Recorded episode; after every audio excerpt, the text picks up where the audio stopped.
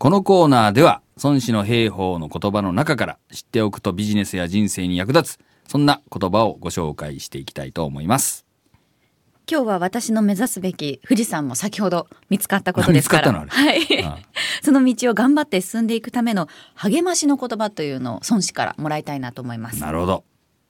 これがねいいのがあります。おお何でしょあの我は集まりて一となり敵が分かれて十とならばこれ十をもってその一を責るなり。です。う、はい。なんとなくわかるでしょこれ。うーん。そうですね。分かってないっていあうー。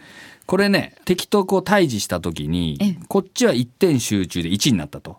で敵がですねあの10になったっていうのはこう10個に分割されたと。はい。いうと、どうなるかっていうと10分の1の敵を格好撃破していけるようになるっていうことなんですね。だからあくまでもこちらは集中して敵を分散させていくっていう教えなんですよ。ええ。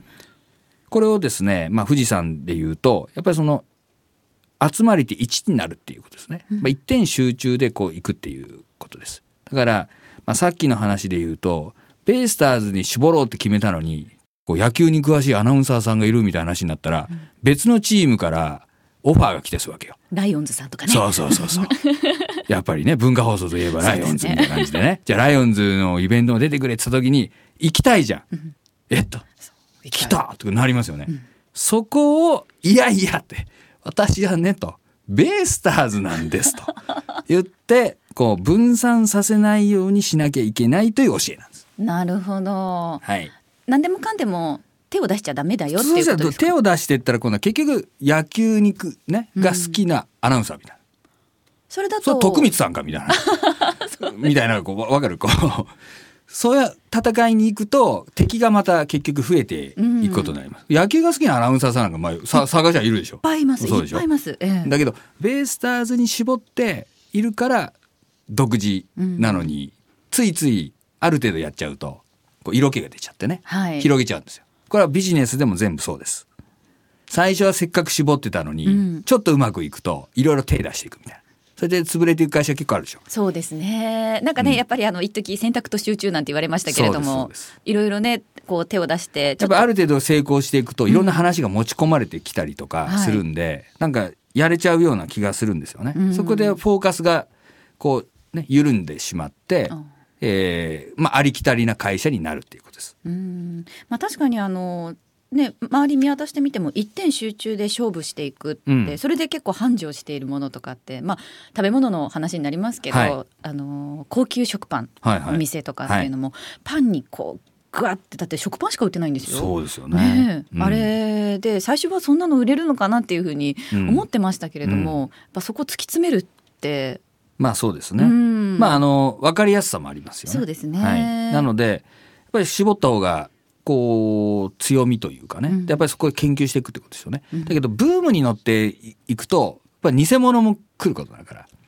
気をつけなきゃいけないね。うんうんやっぱり当然淘汰されていくでしょうし、はい、まあタピオカブームとかいろんなブームがあるじゃない。もう忘れてました。タピオカそうですね、だからやっぱりそのブームになっていい面もあるんだけど、やっぱりブームになったらそのブームとともに去っていくこともありますよね。だから、やっぱ本物で行くためには、例えばタピオカやってたとすると、タピオカを突き詰めていって、うんね、本物のタピオカはここしかやっぱり味わえないみたいなのを作っていかないと、結局淘汰されていくことになりますね。だあの食パンもそうなんです。食パン専門で行ったのはいいと。で当たったんで、類似のお店が増えてきたと。はいだから一大ブームを巻き起こしたと。うんそこまではいいんだけど、そこで緩んでしまうと良くなくて、やはり、やっぱりそうは言ってもあそこの食パンが一番だよねって言われるところにこう絞っていくっていうかね。うんまあ、そこをやりきれるかどうかっていうことになりますね。そうですね、うんやっぱり独自領域を見つけるだけではなくて、うんどんどんまあ当たり前ですけどねちょっとうまくいきだ出した時は問題ないんですよ。さっきみたいにこう別の領域についつい色気を出してしまって手出したりとか、はいうまくいくとなったら競合が入ってきてですね、あの、独自領域じゃなくなるわけ。真似されちゃうじゃない。だってあの人が成功してるんだったら私も同じ風にやろうっていう方は絶対真似してやっちゃおうみたいな人が出てくるじゃない？ええそういう時に負けないようにするためにはやっぱりその本物でなければいけませんよね。まあ、そういうやっぱり研究をいくっていうそのために絞ってるんで。はいなる。ほどそうそう。だからそこが、これもビジネスも同じだし、あの、個人で考えても同じですね。やっぱりこれから人生100年時代になっていくってことになると、やっぱり今お勤めの会社が定年になった後、やっぱりお俺は何だよ私はな何者なの？みたいな時にやっぱり独自領域というかこれが強いとか、うんこういうことをやってる人間ですよってパッと言える方がいいわけなんですよ。はいまあそれを作っていくためにはまあありきたりなみんながやってることをみみんなと同じようにやってたんじゃ、もう結局それは言えないわけなんでまずその独自領域を極めていくっていうことですね。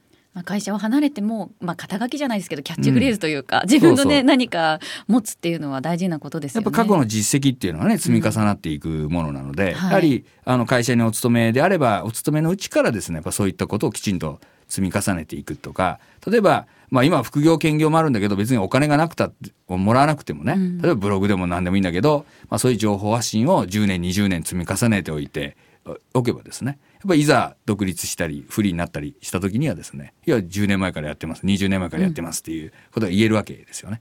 まあ、その時のやっぱりテーマがある程度絞られてた方が、はい。日記みたいなのをあいくら上げてたって後で見たってね ふーんってことになるじゃん。なるですうん。ねあれやっぱりテーマを絞って、まあ、そういうことをやっておられるといいと思いますね。